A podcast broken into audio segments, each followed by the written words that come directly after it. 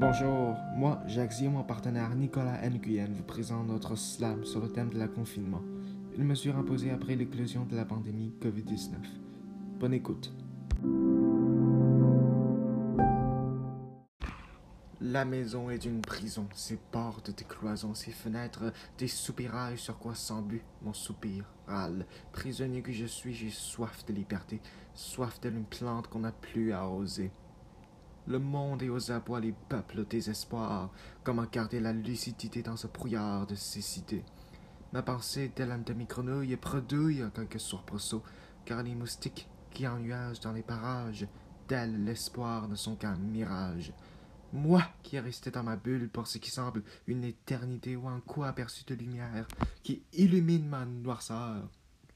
Cette noirceur qui redevient tout si sombre dès que je m'enferme dans un sarcophage, enfermé dans cette obscurité infinie, je me sens demi-conscient dans ma bulle de solitude.